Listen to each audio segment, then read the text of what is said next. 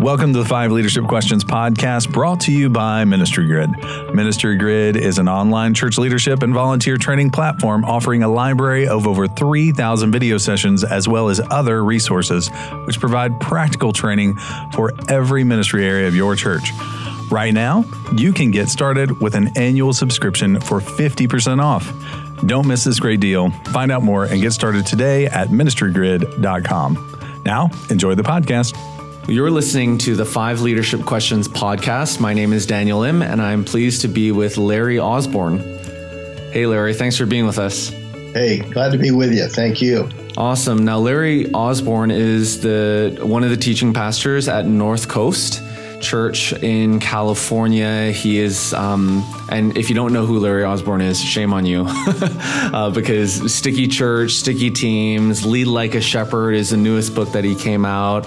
A Contrarian's Guide to Knowing God. So there's a lot of books that is um, that that have come out of Larry and, and out of his ministry, and and we actually a little bit a while back interviewed him on newchurches.com just all around um, i mean leadership discipleship multiplication multi-site teaching preaching so it's it was a great interview and we'll link to that in the show notes but today we wanted to talk about our five leadership questions so Larry, let's let's just start right off the bat and with the first one, which is who are you learning from?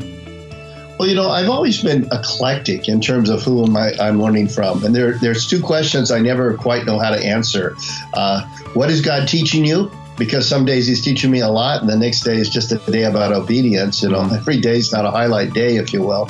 And uh, the same thing from what are you reading? What are you learning from? Uh, so.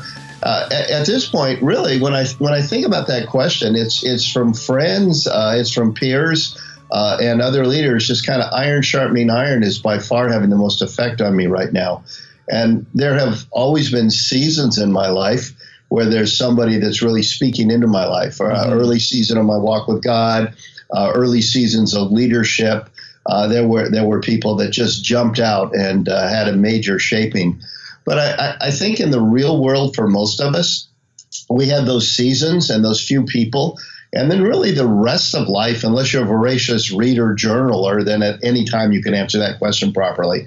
Uh, the rest of life for most of us is just a, a little bit of iron sharpening iron. And yeah. uh, that's kind of the zone I'm in right now. I've got a lot of friends and all over the world from from finances to politics to leadership to uh, theology. There's just things that are chipping away at my life. And and continuing to shape me. And I hope will until the day I die. Yeah. So, so what does that look like then for you specifically? Because uh, sometimes we, we you know, we look at other people and we look at it one dimensionally, right? There's just other people. There's, there's me, there's others. And, and then, but then when you look deeper into it, I mean, even before we started the interview, you said you had just come back from a vacation and there are a group of friends that you often will kind of connect with. And, and, you know, we have those groups. We have kind of, I don't necessarily want to say inner circle, outer circle, but, but there's some of us who will go to um, others have put it kind of like a constellation of mentors and and others have kind of said hey who are your pauls? Who are your uh, barnabases? Who are your timothys? So how does that how do you kind of group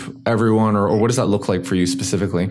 Yeah well i think once again maybe that goes back to the seasons in life because uh, very much i was a timothy to somebody early on in my ministry and there are people that i'm pouring into at this point in my life uh, in the same way uh, but uh, what it what it has looked like over time is at certain seasons where I am totally lost, I almost always latch on to either a mentor through somebody I read, uh, I listen to, or I'm privileged to actually have a real relationship with.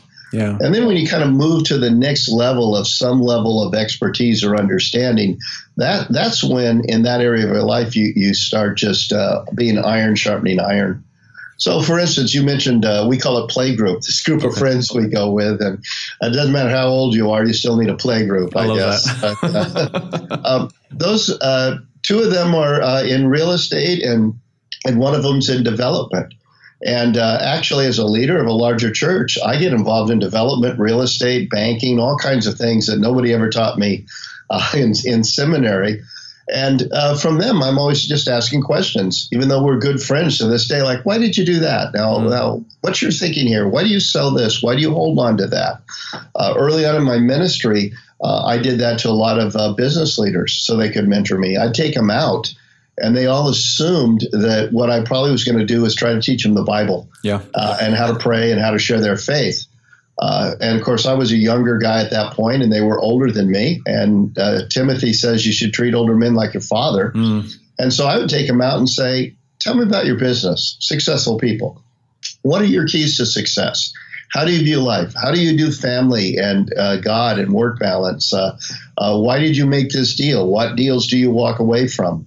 Uh, how how do you uh, make sure you hire good people? You can imagine all those kind of questions, and they're mentoring questions, but not from a mentor. Yes, they're mentoring questions from people. Yeah. Now, and now the irony was once I start asking those kind of questions of people, uh, they're very open for me to speak into their life as well. So it's a win-win. I get to speak into their life and and I learn about life. That's great. Now the the playgroup are these gentlemen from your church?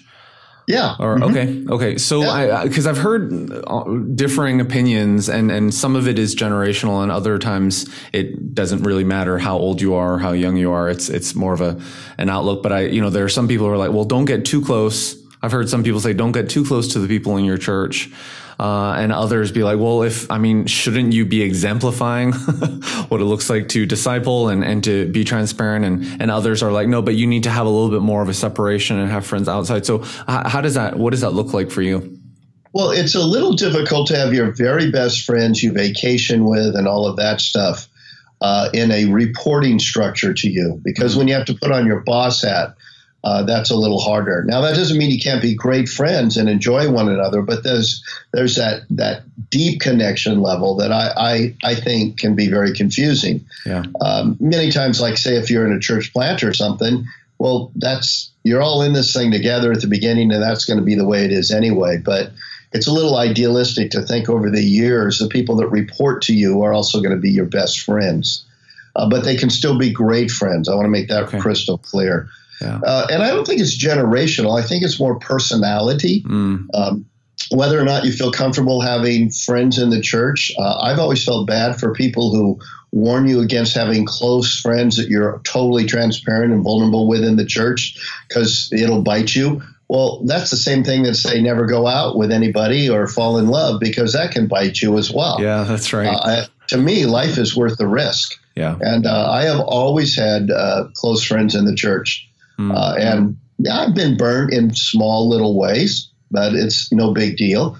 But I've received way more benefit by uh, not living as some sort of fake Christian or, or, a different kind of Christian because I'm in leadership. Uh, I'm just like everybody else, the priesthood of believers. I have a role, you have a role, they have a role and uh, we need friends. Awesome, awesome. Now I'm curious, what what are you reading these days? And you know, still on the topic of who are you learning from? What are you reading these days or listening to? Uh, well, I don't have anything right now, particular book that I'm reading outside about five that I've been asked to endorse. Okay. about 20 some out of those a year. And I do this weird thing where I actually read a book I endorse. How yeah. novel uh, is that? But uh, my main reading that I, I structure my life around excuse me. Uh, my main reading that I structure my life around these days, and probably been that way for almost 10 years, uh, is a structure that I have in the morning. Uh, in which I have set up a news service. You could, you know, you could use uh, Flip uh, book, you could use Google, you could use whatever, and uh, I get a series of headlines, and then I have no idea what I'm going to chase. Absolutely no idea.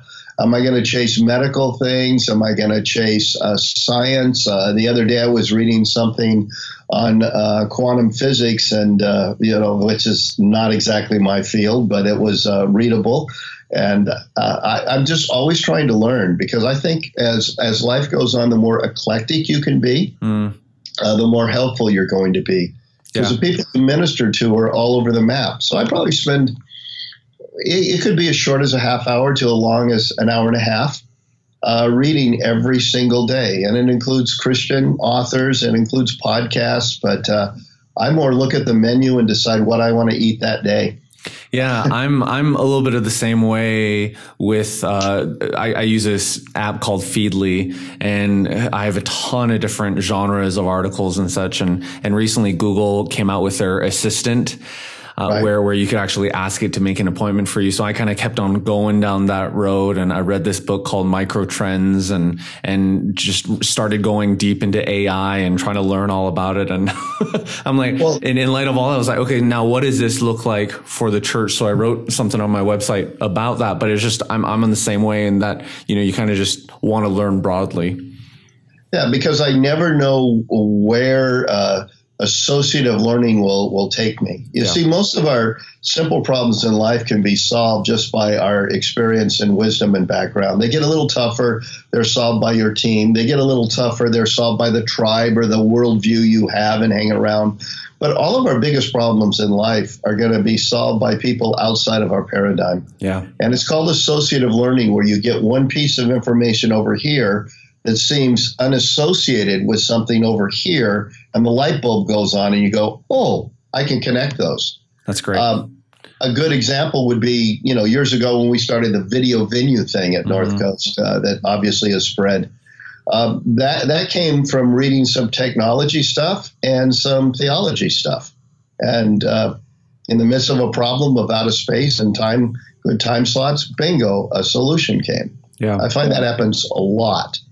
That's awesome. That's awesome. Well, let's go to the second question. And uh, here it is. What's the main point of emphasis for your leadership team right now? Well, our mission statement is uh, making disciples, uh, followers of Jesus, you know, the next step of obedience in a healthy church environment. Mm. And pretty much over most of the time, and, and still today, I'd say our main point of emphasis is just how do we spiritually and organizationally maintain a healthy pace? Yeah. Uh, and it's not all just about health because that word pace is in there. Mm. Uh, so it's not stopping and navel gazing.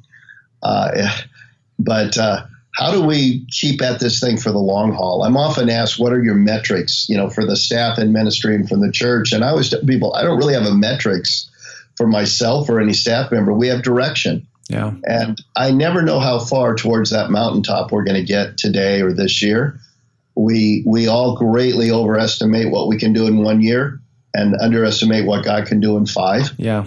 So the key is to uh, keep that energy level so you're not burning out in the last few minutes of the fourth quarter. Yeah. So uh, so with that direction, then do you still have some sort of loose metrics, key metrics by the end of the year, or anything like that, or you know, pretty much here at North Coast. And again, this is descriptive, not prescriptive, but they're much more around health. Okay. Uh, we believe that real church takes place in circles, not in rows. Mm. Uh, and uh, as probably many of your listeners know, the hub of our ministry are these uh, life groups, uh, uh, lecture lab, sermon based model. And, yeah. and we have over 90% of the number of adults that show up on a weekend showing up every week in these, not mm. signing up, but showing up. So that's a metrics that we've watched forever. Yeah. If you really believe that's the core of the church, you're not going to be happy with lots of new people showing up if they're not getting involved. So we do we do have some of those metrics. Retention is the greatest measure of health in any organization. So you know, a staff member, what's your retention of volunteers? What's our retention of staff? Those things we measure.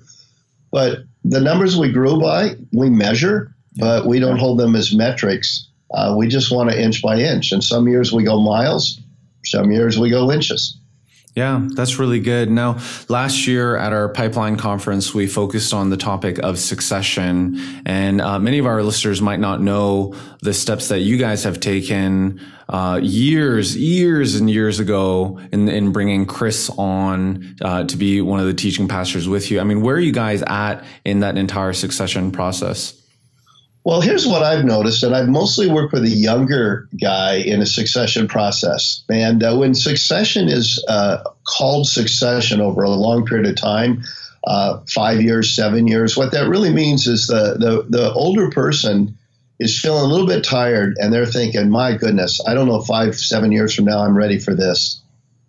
Well, at the halfway point, they go, man, that was the fastest two and a half, three years of my life. And the poor pe- person waiting the wings goes, that was the longest three decades of my life. and, and so I, for decades, literally, have told people I don't think a succession plan should be more than 18 months. Mm. Because it's very hard to get a big L leader uh, who will wait three, four, five years. Um, they don't do that. Uh, strong, great number twos do that. So what uh, instead what we've always done at North Coast Church, and this goes back even before Chris came, is we've always tried to. We believe a healthy organization should have, uh, if the plane goes down, obvious person. Mm-hmm. That everybody without pulpit committees on, they just turn to that person and say, "Wow, okay, you've got you're in the cockpit, you're steering this plane." Uh, that's why going way back to just three or four hundred, I, I began to share the pulpit pretty much when nobody else was doing that, and yeah. everybody's telling me I'm setting up a coup. Uh, because you certainly don't have an if the plane goes down person if they're not very strong in the pulpit as well. And what's with Chris Brown and I, he's obviously been if the plane goes down guy. Uh, then we've done this kind of weird co-pastoring for the last few years, mm-hmm. and uh, people will notice this year, say on the Outreach 100 listing, his name will be first and mine will be second. Okay. Uh, we're still co-pastors, uh, but it's it's time for you know if you have a co-pastor, you still always have kind of a one A, if you will. And in this case, I was here first. I hired him, etc. So it's important for us to step it to say, no, Chris, you're the managing partner, even though we're still co. Yeah. So. I'm not stepping away. I'll, I'll, know within 18 months when it's time for me to kind of step away.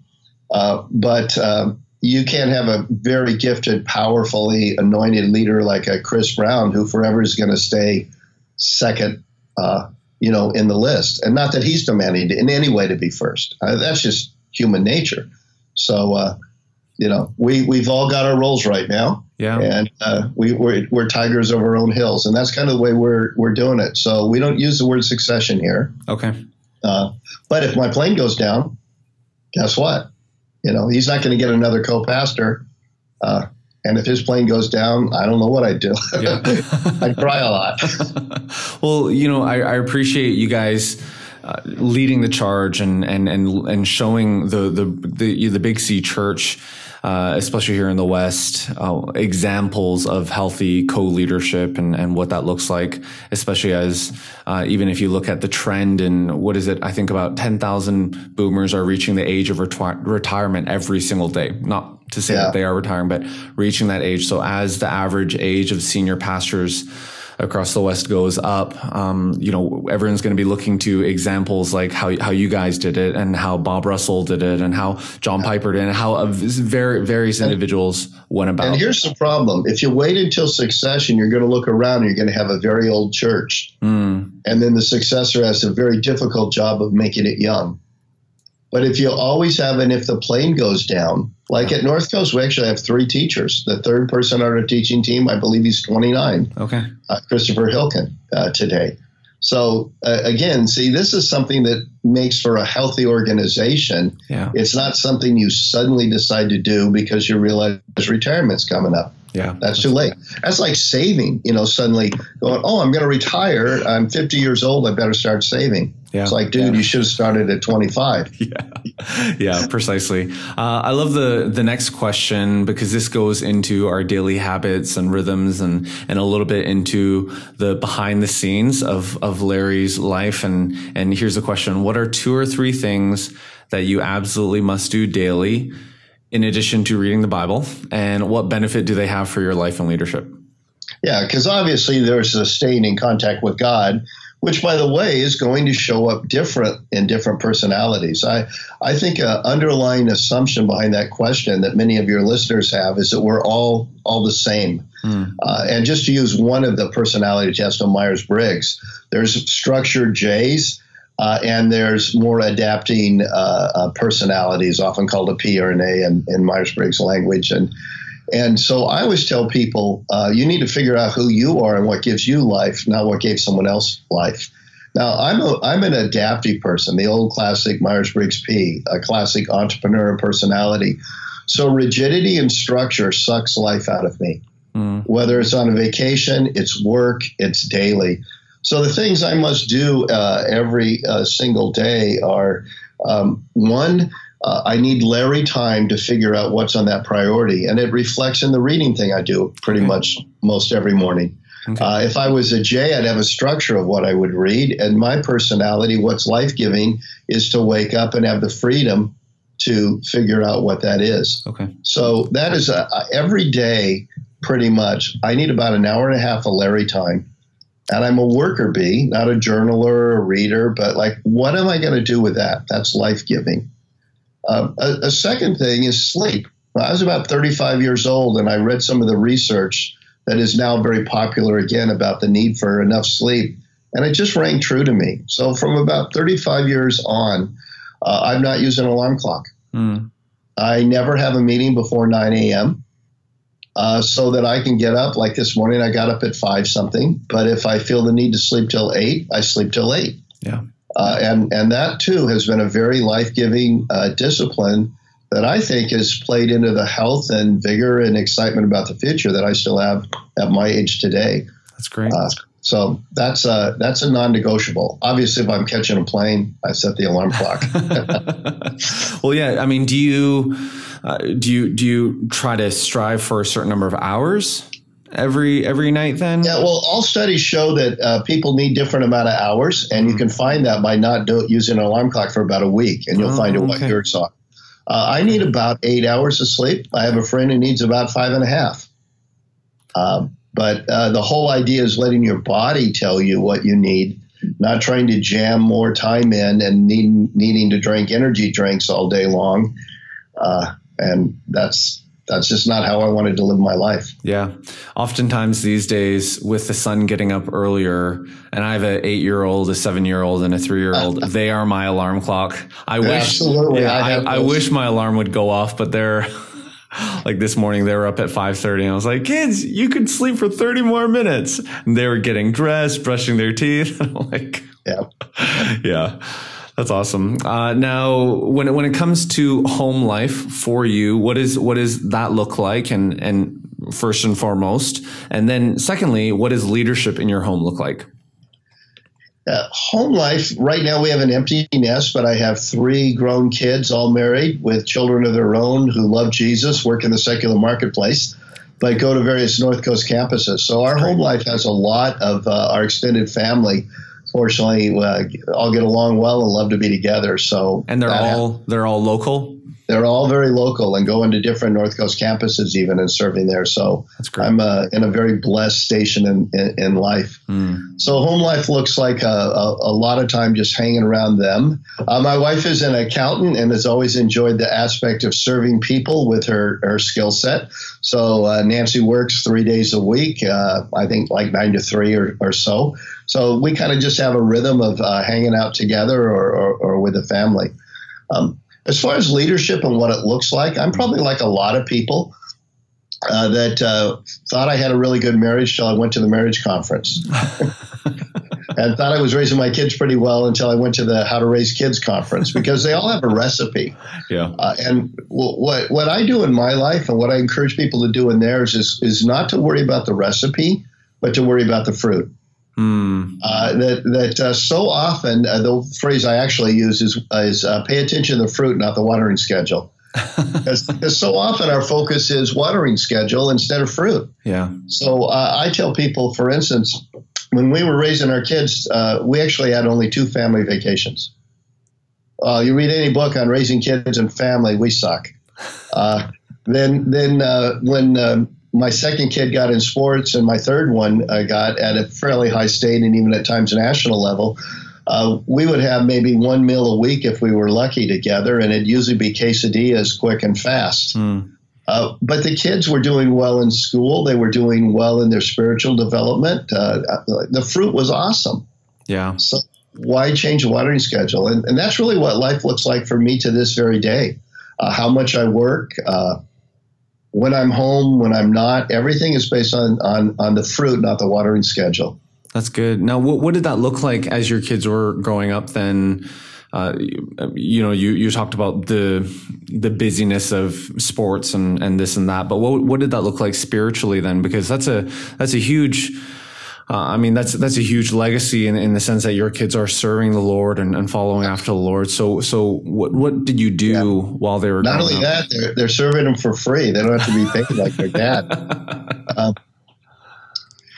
you know, again, I was always looking at what produces great fruit. Mm. So, uh, contrary to like what a lot of people think when they think recipe or watering schedule, uh, we tried family devotions twice and decided that doesn't work. Uh, uh nobody wants to have family devotions with a pastor, you know. well, the Greek word here is. um, we watched their friends very carefully. Were they the kind of friends uh, we because they had a great youth group, a larger church they were a part of and uh, all Christian family, we want to make sure we didn't inoculate them. So we actually blew away most of our friends by putting them in a uh, not the best reputation, even uh, uh, public school system when they were in junior high, because I wanted them to rub shoulders with all kinds of things and people when I was around to help them process it, yeah, rather than protect them from it. And then suddenly they're in college and it's the first time they find out fill in the blank. You yeah, know, that's a good word. Uh, so for us, it was all about just daily saying, are things okay? I would have made radical changes in an instant if the fruit had gone sour. Yeah. Yeah. But yeah. it went fine.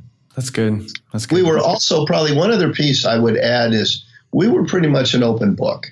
My wife and I. Um, she had really bad cancer at one point. By the grace of God, she's fine. They knew that. Uh, we had a financial meltdown due to things not in our control, but a particular investment uh, that uh, somebody just flat out lied on and just had to go, God, you're sovereign because I do everything the same way again. They knew when that happened. Yeah. Um, they knew the amount of money that was lost. They they knew so so. I think that was helpful to them. I think a lot of times parents it, it's hard to teach day in and day out as you walk, as you sleep, uh, if you're not really real about what's going on. Uh, to uh, teach them how Jesus speaks into everything, from the good days to the bad days.